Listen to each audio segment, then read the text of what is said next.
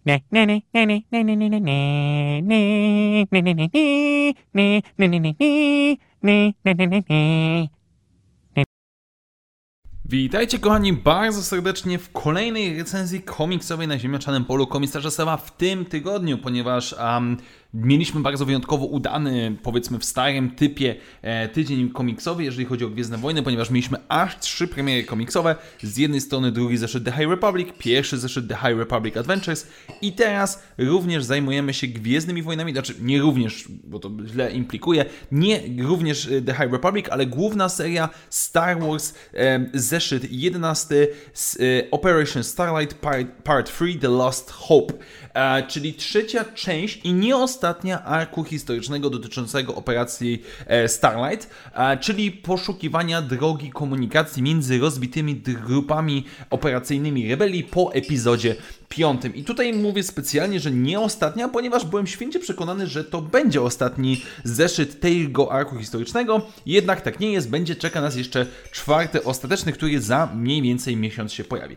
Ale zajmiemy się dzisiaj um, tym, co oczywiście się pojawiło. Trzeci zeszyt, który bardzo ładnie łączy się, szczerze mówiąc, okładką z pozostałymi dwoma poprzednimi. W tym przypadku widzimy, jak pięknie Imperium dbało o higienę, e, że tak powiem, stomatologiczną Imperatora. Pięknie świeci nam zębami, ale przejdźmy oczywiście do samego zeszytu, ponieważ mamy z jednej strony kontynuować, y, jakby akcja dzieje się nam na dwóch głównych frontach. Z jednej strony mamy Lando Calrissiana, który staje w konflikcie z głównie Kessem Dameronem i Leją Organą e, o życie Lobota, ponieważ albo dane zostaną, y, że tak powiem, wiadomości za pomocą kodu zostaną wysłane do e, Starlight Squadrons, który poszukuje kontaktu z innymi oddziałami rebelii kosztem życia Lobota, ponieważ Lobot jakby jest mm, systematycznie wyniszczany przez przesyłanie tej wiadomości. Z drugiej strony, właśnie jeżeli Lobot zostanie ocalony, no to rebelia prawdopodobnie przegra. Natomiast na drugim froncie mamy do czynienia z e, Starlight Squadron, który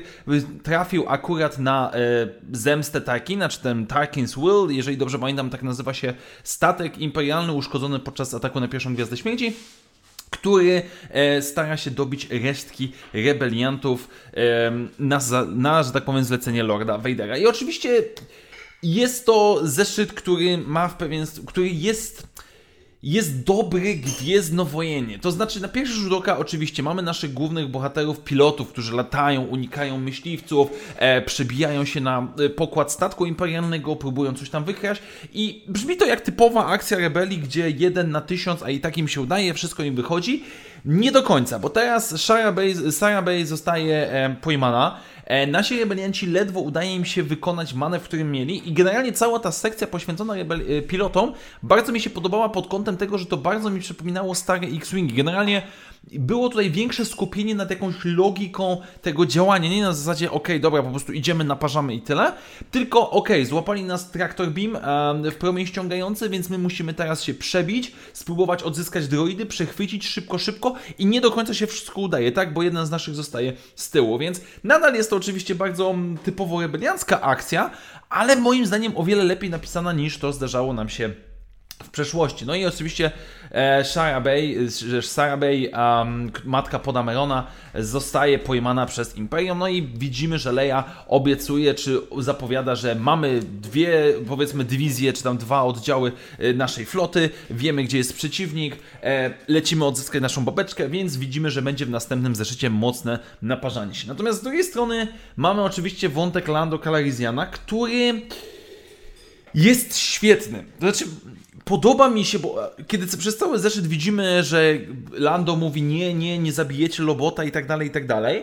E, Leia jednocześnie mówi coś tam Syfripio, że ej, słuchaj, na pewno to się uda, no powinno się udać i tak dalej. I na końcu okazuje się, że Syfripio nauczył się języka od tego droida, który próbował zabić Lobota, no i wszystko niby jest szczęśliwie i przekazano prawdopodobnie to Lando, ale Lando wyciąga zupełnie inny wniosek. To nie jest tak, że a dobra, spoko, dzięki, fajnie, no dobra, trudno by jakoś było, ale Lobot przeżyje. Tylko e, my musimy, że rebelia o nas nie zadba, Lobot, my musimy zadbać o siebie nawzajem. I to jest kontynuacja tego świetnego wątku z pierwszej z serii komiksowej Lando, również pisanej przez Charlesa Sola, um, gdzie relacja między tą dwójką bohaterów była niesamowita i jakby Lando jest najjaśniejszym punktem tej serii komiksowej, tej, tej obecnej Star Wars. To, że on ma te emocje że jest tym szarym bohaterem. No dobra, bo z jednej strony e, dba o swojego przyjaciela, z drugiej strony no zdradził swoich kumpli podczas Imperium kontratakuje. Teraz też nie jest jakoś przywiązany do tej rebelii na zasadzie ratujmy ludzkość i tak dalej, i tak dalej. To mi się strasznie podoba. Naprawdę Lando jest tutaj świetnie prowadzoną postacią i autentycznie jestem zaintrygowany, bo on tutaj prawdopodobnie obiecuje przekazać droida e, z tym oryginalnym językiem Jabie. E, widzimy też, że ogłuszył jednego ze strażników, więc naprawdę, naprawdę jestem zaintrygowany, co będzie dalej.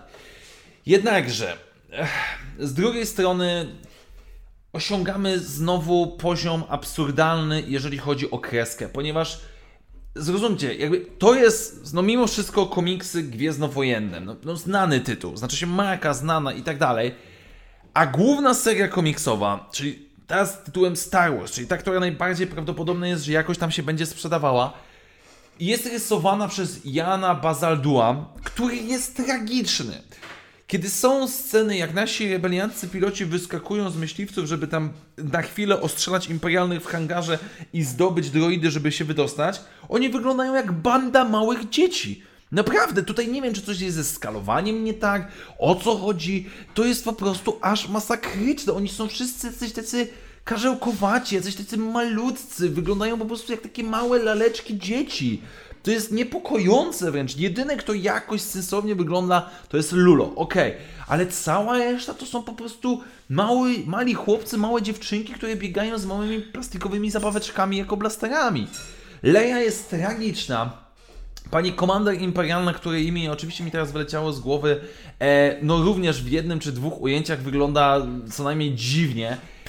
Nie mam bladego pojęcia. Jeszcze te bitwy w kosmosie, okej, okay, jakoś to tam powiedzmy wygląda, ale te twarze, postacie ogólnie to jest masakra. To jest tak, jakby po prostu dzieci w przedszkolu bawiły się w Gwiezdne Wojny. Nie no, to jest naprawdę masakryczne nasz, znaczy, no to jest troszeczkę problem, bo mamy jako taką fajną historię, która jakoś nam się nam zgrywa, jakoś nam się podoba, ale z drugiej strony, no rysunki, no rysunki, które są jakie są, no niestety, no i mam nadzieję, że po tym arku historycznym pojawi się jakiś inny rysownik, bo to jest naprawdę, naprawdę coś tragicznego, to jest poziom mniej więcej Salvadora Larocki, e, nie ten sam gatunek, ale równie źle moim zdaniem, więc naprawdę... Naprawdę mam nadzieję, liczę na to, że będzie zmiana, ale fabularnie jest naprawdę spoko, szczególnie Lando świeci, e, wiecie, prym, jeżeli chodzi o tą serię komiksową. A na dzisiaj dziękuję Wam bardzo serdecznie, dajcie znać w komentarzach oczywiście, jeżeli czytacie te komiksy, pogadajmy, podyskutujmy, a jeszcze raz dziękuję serdecznie, do zobaczenia już w następnych materiałach i jak zawsze niech moc będzie z Wami. Na razie, cześć!